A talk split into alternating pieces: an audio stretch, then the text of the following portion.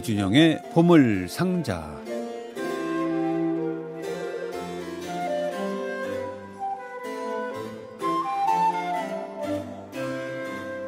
시간이나 명절도 어떨 때 보면 동물 같아요. 호랑이. 온다 온다 하다 보면 호랑이가 오잖아요. 옛날 얘기 보면 예 명절이 온다 온다 했는데 내일 하루 앞으로 다가왔습니다. 오늘 같은 수요일에는 음악을 편안히 들을 수도 있지만 또 뭔가를 준비해야 될 것 같은 좀 번잡한 마음도 있을 것 같은데 그래 오전 2시간은 그냥 저희와 함께 하시죠. 이준영의 보물상자도 있고 어서 오십시오. 안녕하십니까. 어디 가셔야 되잖아요. 못 가시나요 올해? 네 멀리는 안 가고 가까운 네, 부모, 부모 님 댁에만 좀 아, 다녀올 아, 생각입니다. 예, 저는 뭐 갈 데가 없습니다. 명절은 언제나. 네. 어딜 가야 하나. 가족과 함께. 예, 그렇습니다. 네. 그다 안 계시기 때문에 안 계시고 네. 어, 친척이 한 명도 없는 아주 어, 죄송합니다. 예. 어, 방송 아니 괜찮습니다. 방송할 때는 저 아크릴 판을 세워놓고 네. 코로나 19 때문에 하기 때문에 아. 예, 이게 좀 투명이어서 모르고 칠 때도 있어요. 네. 예, 머리 머리로 받은 거 아니죠? 아닙니다. 손으로 괜찮습니다. 자 오늘은 어떤 음악 준비하셨어요? 아, 네 오늘은 요즘 그 1월 방학 때 어린이들 네. 목소리 많이 들어서 예. 오늘은 음악으로 듣는 동물 이야기를 좀 해볼까 합니다. 야, 학생들이 이제 방학도 방학이지만 또 코로나 19 때문에 외출도 못하고 네. 또 집에 있는 그 시간이 많아서 아름다운 당신 얘기를 많이 듣고 있대요. 아, 예, 저도 들었습니다. 그죠. 그 어린이들을 위한 시간을 준비해 주셨군요. 예, 어린이들과 부모님들이 다 예. 고통을 받고 계신데 어, 오늘은 그래서 좀 쉽게 즐겁게 네. 음악을 들으셨으면 좋겠어요. 그래요. 그러면 오늘은 동물 특집인가요? 그런 셈이죠. 이 예. 보물 상자 안에 동물만 가득 들어 있는 거죠. 그렇습니다. 이야, 그래요. 음악으로 표현한 동물도 참 재미있어요. 아이디어가 번뜩이는 거죠. 네, 이미 뭐 중세 르네상스 시대부터 예. 음악가들은 동물을 이제 소리로 표현하는 걸 되게 좋아했던 것 같아요. 네네. 그래서 어, 뭐 잔느캥 같은 르네상스 작곡가 유명한 뭐 새들의 노래부터 예. 20세기의 메시앙의 또 새 카탈로그까지. 예, 예. 그러니까 새 새의 이미지를 연주한 곡도 있지만 네. 그 동물의 소리를 악기로 낸 것도 꽤 있잖아요. 그렇습니다. 예. 동물의 예. 모습도 있고. 맞습니다. 야, 오늘 특히 어린이들은 참 예, 설 선물 예, 받는 기분이겠습니다. 어, 뭐 굉장히 상징적인 의미를 지닌 네네. 곡도 있고 네, 그렇죠. 정치적인 그렇죠. 곡도 있고 그래요? 예, 또 어린이를 위한 정말 이렇게 아주 재밌는 곡도 있는데 예. 먼저 짧은 곡 아주 유명한 곡부터 한 곡 들어볼까요? 그러죠. 어떤 예. 곡일까요? 예, 뭐 누구나 아시는 곡 중 하나인데요. 바로 림스키 코르사코프의 왕벌의 비행 뭐 혹은 땅벌의 비행이라고도 하는 작품입니다. 원래 오페라 중에 나오는 일종의 예, 예. 간주곡인데 워낙 사람들이 좋아해서 이제 독립 앙코르 곡으로 뭐 널리 널리 연주되고 있습니다. 자, 성민제 더블 베이스 연주와 루벤 가차리안이 지휘하는 뷔르템베르크 실내악단의 연주로 첫 곡 듣겠습니다.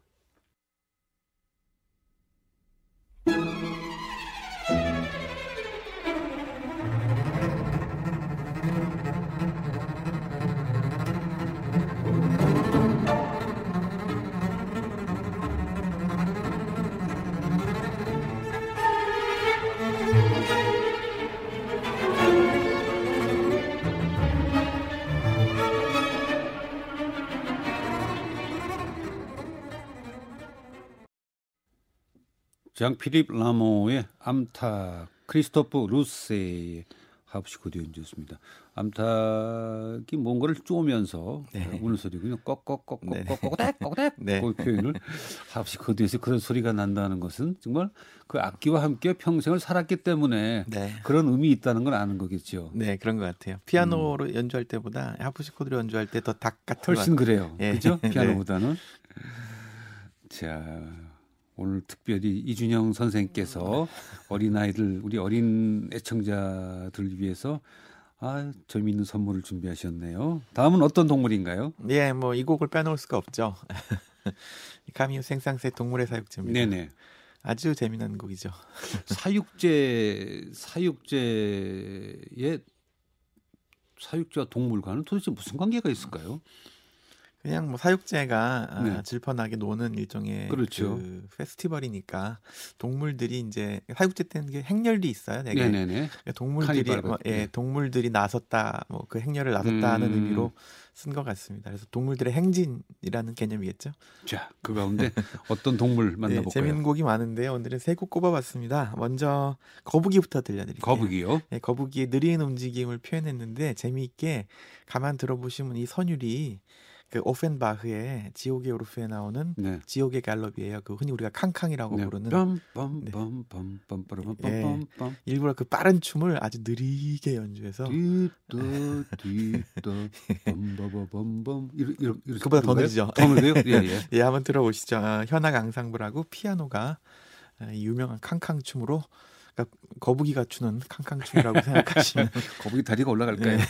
들어보시죠. 예.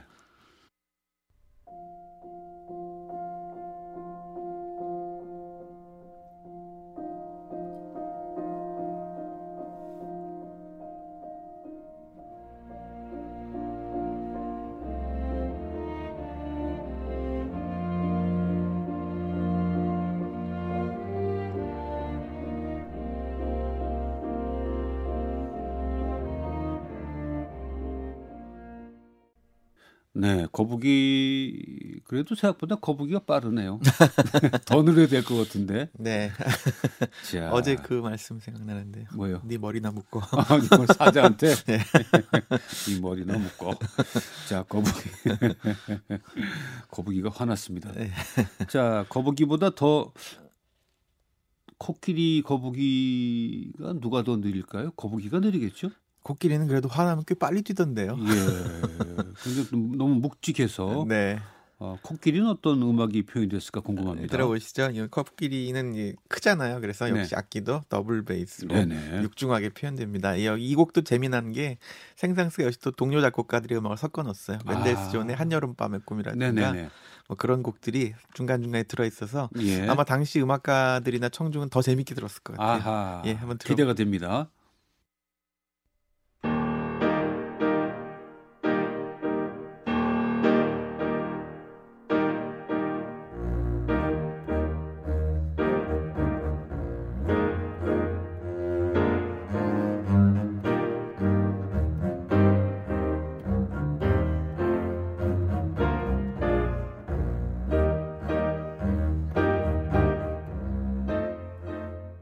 생상스의 코끼리 콘트라베이스가 코끼리의 그 걸음 옮기는 느낌을 제대로 표현이 됐네요. 네, 이 리듬이 또 왈츠 리듬이잖아요. 예. 짠짠짠짠짠 그러다 보니까 코끼리하고 또 묘하게 잘 맞네요. 예. 참 까미오 생상스의 그 상상력이 있는 거죠. 네, 예. 생상스가 그래서 이 진지한 작품이 아니라서 걱정을 했는지 네네. 자기가 살아있을 땐 출판을 안 하다가 죽은 다음에 출판하는 유언을 남겼어요. 100조만 연주했다든가. 네, 네? 맞습니다.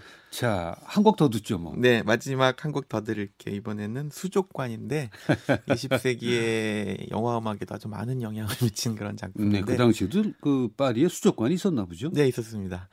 그래서 일부러 여기선 또 쇼팽 에뛰드처럼 음. 악을 만들어서 또 쇼팽을 또 은근히 또 뭐 기리는 그런 곡이기도 합니다. 우리가 상상할 수 있는 그 물고기가 뭐 선명하게 나오는 건 아니죠. 저는 물고기 같긴 한데 선입견일 네. 수도 있겠죠 물론. 아 그래. 네.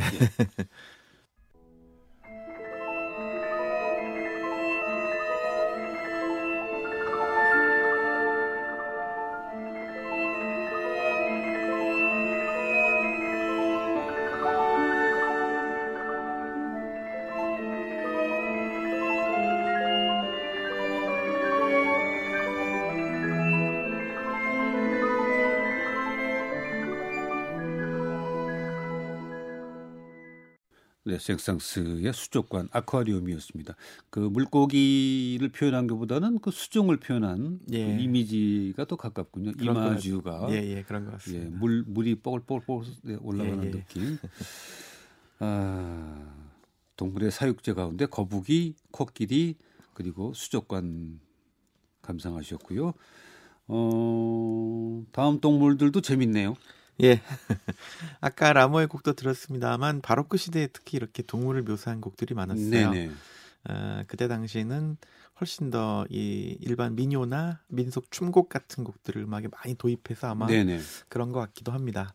또 당시에 또 바로크 초기에는 바이올린이라는 악기, 바이올린족, 바이올린, 네네. 비올라, 첼로가 예. 비올족보다 좀 급이 낮은 악기였어요. 오, 그래서 예, 춤출 때 예, 또 뭐 이런 좀 유흥 음악에 많이 반주하는 예, 많이 쓰였기 때문에 음, 더 동물들을 그렇군요. 묘사한 곡들이 바이올린 곡에 몰려 있습니다. 네네. 그중에 아주 대표적인 곡이 바로 이 17세기 최대 바이올린 비르투오소 중에 한 명으로 꼽히는 하인리히 이그나츠 프란츠 폰 비버라는 아주 긴 이름의 작곡가인데요. 네네. 당대 최고의 바이올리니스트 중에 한 명이었는데 이 자신 작품에도 아주 기교를 아주 많이 써야 하는 그런 화려한 네. 작품들이 많이 있어요.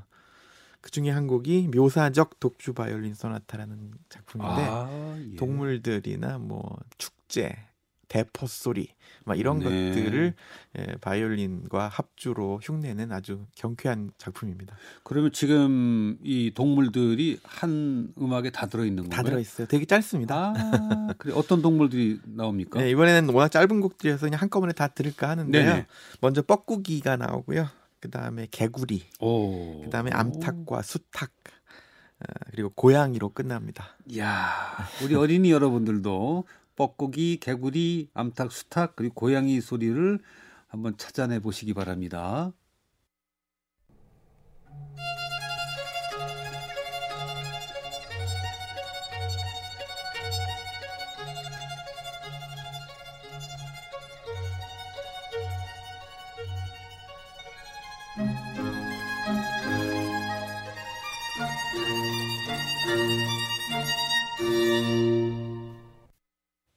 네, 마지막 곡에서 고양이 소리 니앙 네. 음정을 찾았습니다. 하인리히 이그나츠 프란츠 폰 비버의 묘사적 독주 바이올린 소나타 가운데 뻐꾸기, 개구리, 암탉과 수탉 그리고 마지막 고양이까지 라인하르트 괴베르의 바이올린과 무지카 안티쿠아 쾰른의 연주로 함께했습니다. 그 당시에 이런 곡을 작곡하는 것은 그냥 재미로 혹은 앵콜곡으로 쓰려고 했을까 아니면 어린이들 가운데 또 바이올린 또 악기 배우는 친구들에게 어, 입문하도록 만들었을까 하는 생각이 드는데 어떻습니까? 어, 제 생각에는 어린이 입문용이라기엔 사실 기술적으로 굉장히 어렵죠. 어렵죠. 예, 예, 예. 그래서 그 전에 들은 방금 상, 생상스의 동물의 사육제처럼 네. 사육제 같은 축제에 쓰려고 아, 만든 곡인 것 같아요. 아, 당시에 예, 음. 남독일 오스트리아에서는 이런 사육제 같은 축일에 굉장히 화려하게 놀았어요. 음. 그래서 그 축제를 위해서 쓴 게 아닌가 네, 싶습니다. 맞아요. 사순절 전에 네. 사순절이 시작이 되면 뭐 술도 안 되고 고기도 못 먹고 예. 그 여흥, 유흥도 안 되고 예, 참회하는 시기니까 예, 극장까지 다 문을 닫는다면서요. 맞습니다. 그러니까 예. 그 직전에 한번 어, 보통 말로 질펀하게 한번 놀아보는 네. 이게 이제 카니발인데 네. 목숨 걸고 놀대요. 그렇죠. 브라질 보니까. 아, 브라질은 네. 뭐 목숨을 걸고 놀아요. 1년 내내 모아서 그때 다 네. 쓰더라고요. 그런 네. 분위기에서 연주가 되려면 이렇게 재밌는 곡이 연주가 돼야지. 네. 예, 거기서 저 명상곡 같은 거 연주하면 쫓겨날 것 같습니다. 네. 자, 그리그도 동물을 표현한 곡이 있어요? 네, 그리그의 동물은 또 이 남유럽의 동물과는 좀 다릅니다. 네네. 어, 아무래도 이 노르웨이 작곡가다 보니까 이 그리그는 평생 그 시골 전원 음. 산 어, 이런 것들을 너무나 사랑해서 네네. 그의 그 노래나 또 어. 피아노 독주곡을 보면 이 농민들의 어떤 네. 소박한 그 결혼식 축제 예. 또 자연 동물 가축 이런 것들을 묘사한 곡이 정말 많습니다. 네네. 어린 시절의 그 추억이 음... 악으로 풀려 나오는 느낌인데요. 어린 시절에 본 이 동물을 그렸을까? 아니면 나이가 들어서 어, 의자에 가만히 앉아서 자연을 보다가 눈앞에 날아가는 이 동물을 그렸을까? 둘 다겠죠. 그렇습니까?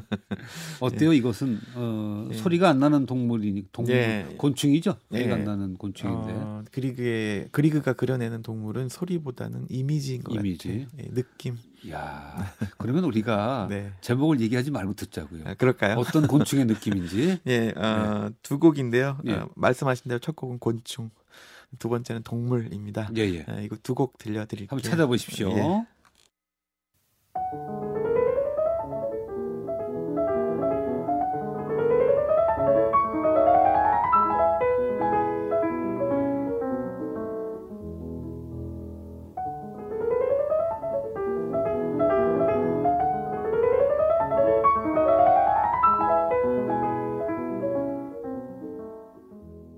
에드와르드 그리그의 에, 지금 들으신 곡은 노르웨이 민요와 춤 가운데 돼지를 표현했는데 돼지를 너무 이쁘게 표현한 거 아닌가요? 그 돼지 고상하게 노르웨이 농부들에게 돼지는 참 이쁘겠다는 생각이 저도 그런 거예요, 들었어요. 그죠? 예, 참 네. 이뻐했구나. 네.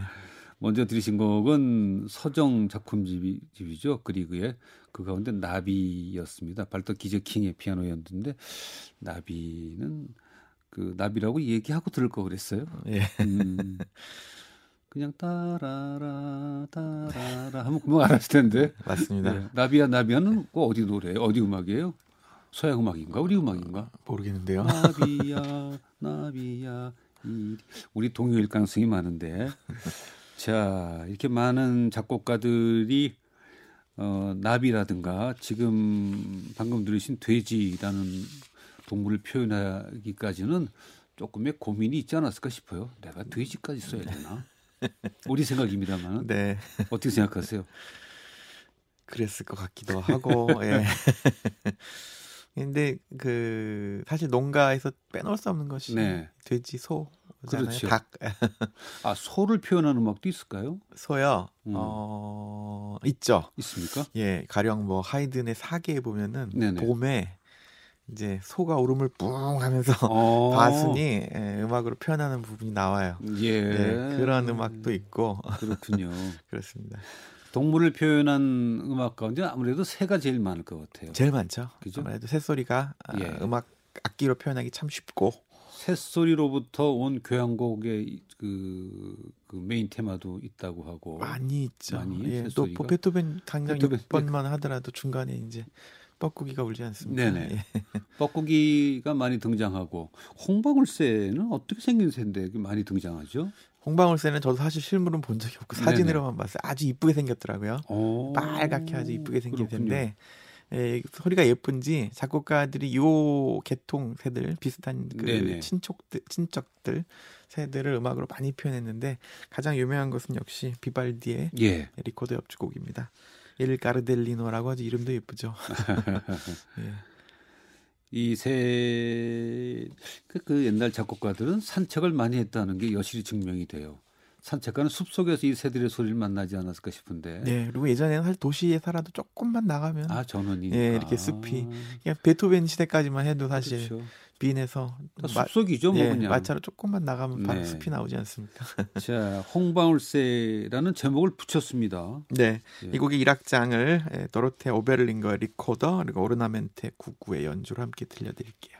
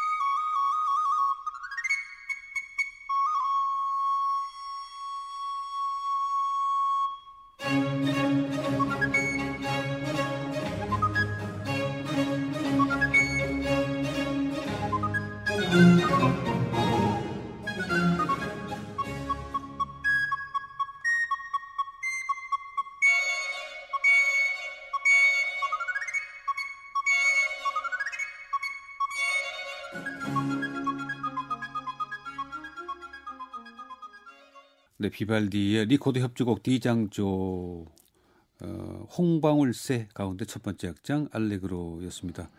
도로테아 오베르링거의 리코더 연주, 오르나멘테 구구의 연주를 함께 했습니다. 음, 그렇죠. 저는 이제 궁금한 게, 네. 그 리코더라는 악기가 그 아주 그 바로크 시대에서는 그래도 연주가 많이 되는 악기였다면서요? 예, 플룻과 함께. 예. 그러면 그 악기를 연주할 때는 이 새 소리를 표현하는 게 가장 적합하지 않나는 생각인데. 맞습니다. 악기 예. 때문에 그렇게 작곡되는 것 같아요. 그렇습니다. 예, 특히 바로크 시대 오페라를 보면 새 소리 진짜 많이 나와요. 그때 예. 보면 대개 리코더 아니면 플룻이 새 소리를 예. 제잘거리게 되죠. 그 모차르트의 그 마술피리 있잖아요. 예, 예. 그거는 저 실제로 보면 그 오페라를 보면 예. 그, 그 페루의 악기 비슷한 걸 부르륵 부르는데 예. 원래는 어떤 걸로 시작이 됐을까요? 원래도 그랬던 것 같아요. 그런 왜냐면, 악기가 예, 그 모차르트 그 마술피리 초연 때 그 무대 자, 디자인 의상이 네네. 그림 도안이 지금도 남아 있는데 그, 음. 그, 비슷한 악기를 파파게노가 들고 있더라고요. 예. 그래서 그때도 이제 그런 느낌을 줬던 게 아닌가. 약간 펜플릿 비슷하다고 그래야 될까? 네, 예, 그렇게 생겼더라고요. 예. 네. 악기가 그렇죠. 동물 소리 때문에 악기를 개발하지는 않겠죠. 악기가 있으므로. 네. 밑에서는 다른 악기 연주해도 이제 위에서는 그렇게 보였겠죠. 예, 예. 브루크너인가요? 곰도 있고 뭐 그래요. 부르크나요? 네, 부르크너였던가. 아, 부르크너 아닌 것 같은데.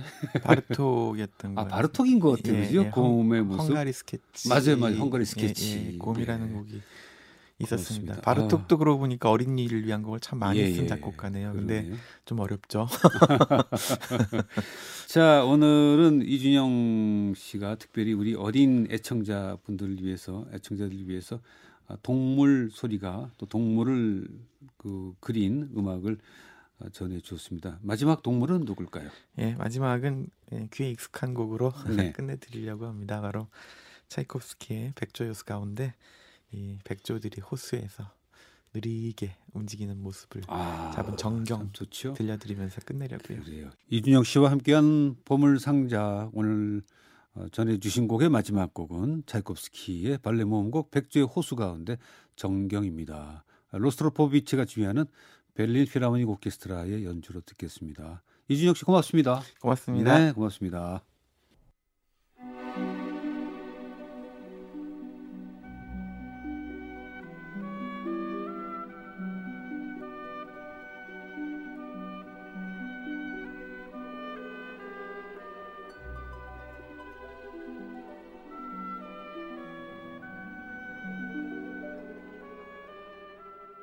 아름다운 당신에게 두 시간 함께 해주신 애청자 여러분 고맙습니다. 오늘 끝곡은 어, 헝가리안 스케치 가운데 아까 잠깐 얘기 나왔던 베어 댄스를 게오르그 솔티가 지휘하는 시카고 심포니 오케스트라의 연주로 들으면서 이 시간 마칩니다. 고맙습니다.